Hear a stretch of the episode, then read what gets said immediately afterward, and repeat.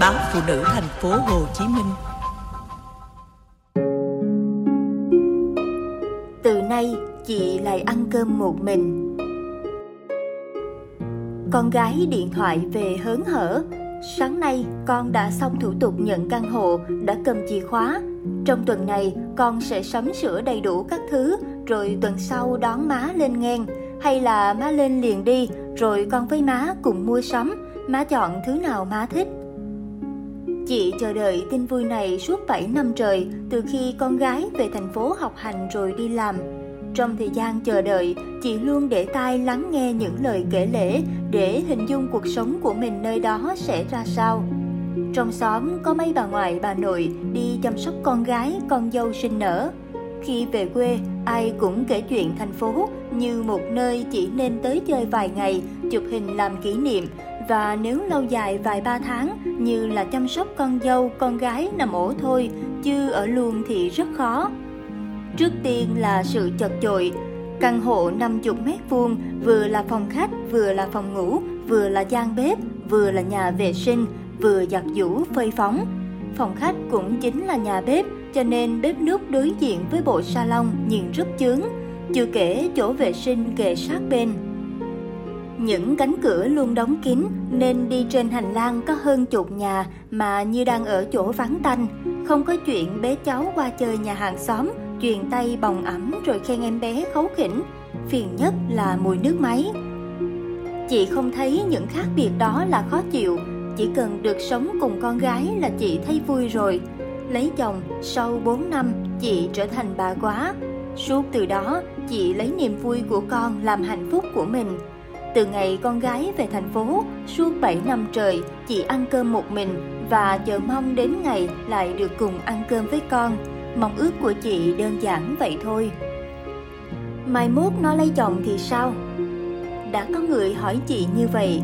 Chị cười, ừ thì chị cũng rất mong con gái mình có nơi có chốn tử tế. Vậy nhưng khi duyên số của con chưa tới thì được bên nhau ngày nào hai má con chị sẽ tận hưởng ngày đó. Chị nấu nước bồ kết cho con gái gội đầu thay cho mấy loại dầu dù quảng cáo tốt cách mấy mà tóc vẫn rụng. Chị biết công việc ở thành phố đầy bận biệu áp lực nên sau một ngày mệt mỏi ở công ty mà về tới căn nhà đã được lau dọn sạch sẽ và có sẵn cơm nóng canh ngọt má nấu thì còn gì bằng. Tô canh mít non nóng tôm tươi phải nêm lá lốt mới đúng điệu, chợ gần không có lá lốt thì chị đi chợ xa hơn. Chiều về, chị kể con gái nghe, ngày hôm nay mình đã biết thêm một cái chợ nữa. Ừ thì vừa đi vừa hỏi đường, nghe nói dân thành phố lạnh lùng, không ai thèm để ý ai, nhưng khi chị hỏi đường tới chợ thì người ta rất nhiệt tình. À, cũng nhờ đi chợ xa nên chị biết thêm một trạm xe buýt đúng đường về chung cư mình, xe số 45. Con gái cười vui, biết đón xe buýt đúng trạm thì má là dân thành phố chính hiệu rồi đó. Chị cười thầm, hiểu rằng con gái sợ chị không thích nghi được cuộc sống thành phố, nên mỗi sự biết thêm của chị luôn được con gái tấm tắc khen ngợi, cứ như cô giáo chấm điểm giỏi cho học trò tiểu học. Không chỉ khích lệ bằng lời, ngoài giờ làm việc, con gái hiếu thảo dành hết thời gian cho mẹ. Chiều đi làm về, con gái rủ chị tập thể dục quanh sân. Buổi tối, con gái dò tìm kênh có tuồng cải lương hay rồi cùng ngồi coi với má. Cuối tuần, con gái chở má đi coi kịch nói. Cuộc sống chung cư không đến nỗi vắng tanh như mấy bà nội bà ngoại quê chị nói. Bằng chứng là khi thấy chị đi siêu thị về với cái túi quá nặng, cậu bảo vệ liền đưa tay xách giùm tới thang máy.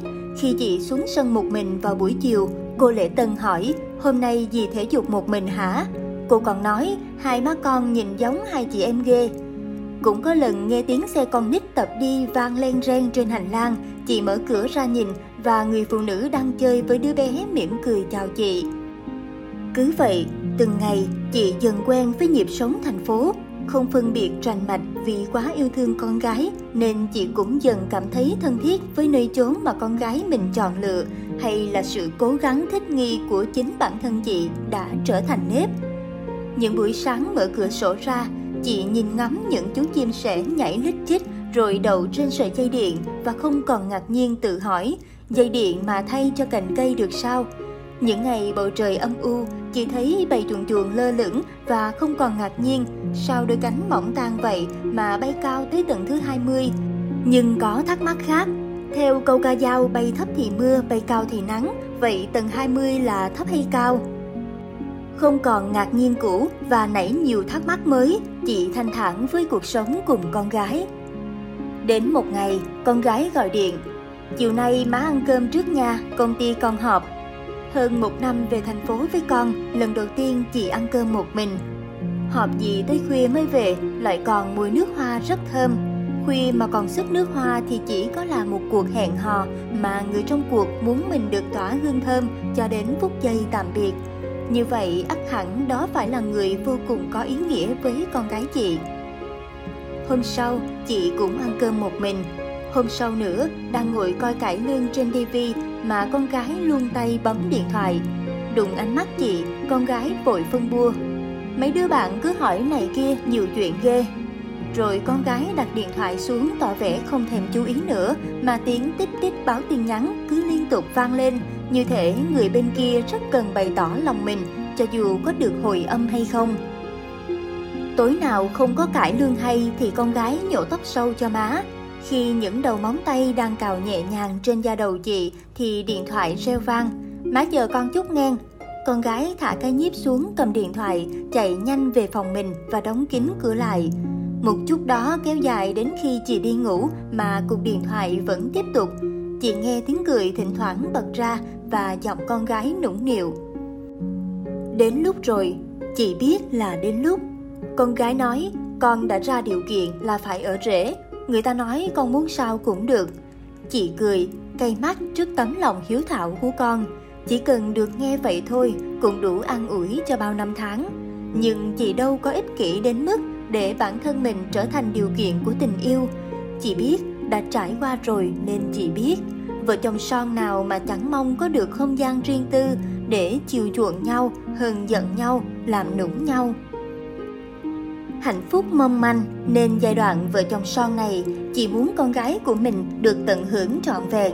Chị thủ thỉ với con gái rằng chị nhớ quê quá mà bấy lâu nay cố gắng, rằng người già thật khó thích nghi cuộc sống thành phố, rằng trước đây nghe mấy bà quê mình nói má cứ nghĩ tại họ khó tính, nay mới tự mình biết là khó. Con gái làm mặt buồn lên kêu, có con đây mà má còn nhớ đâu đâu nữa. Ừ, rồi thì khi nào con gái cần má giúp đỡ bế em bé thì tính sau, bây giờ chị về quê đây. Buổi sáng trước ngày đi, mở cửa sổ, chị nhìn bầy chim đậu trên sợi dây điện và nhói lòng, nhận ra mình sẽ nhớ cả tiếng chim lít rít. Về quê, ngày đầu tiên, chị dọn đám cỏ mọc đầy sân. Bà hàng xóm nhìn qua hàng rào và vui vẻ nói như đi guốc trong bụng người nghe. Về rồi hả? Không quen được kiểu sống ở thành phố phải không? Câu hỏi như là rành rẽ lắm. Chị cười cười, không gật cũng không lắc. Chị đáp lời như bâng quơ. Ờ, tôi nhớ mùi cây cỏ, nhớ vị nước giếng mà về đây. Rồi chị đưa tay che mắt như thể đang che nắng mà thật ra là cây mắt quá đi. Từ nay chị lại ăn cơm một mình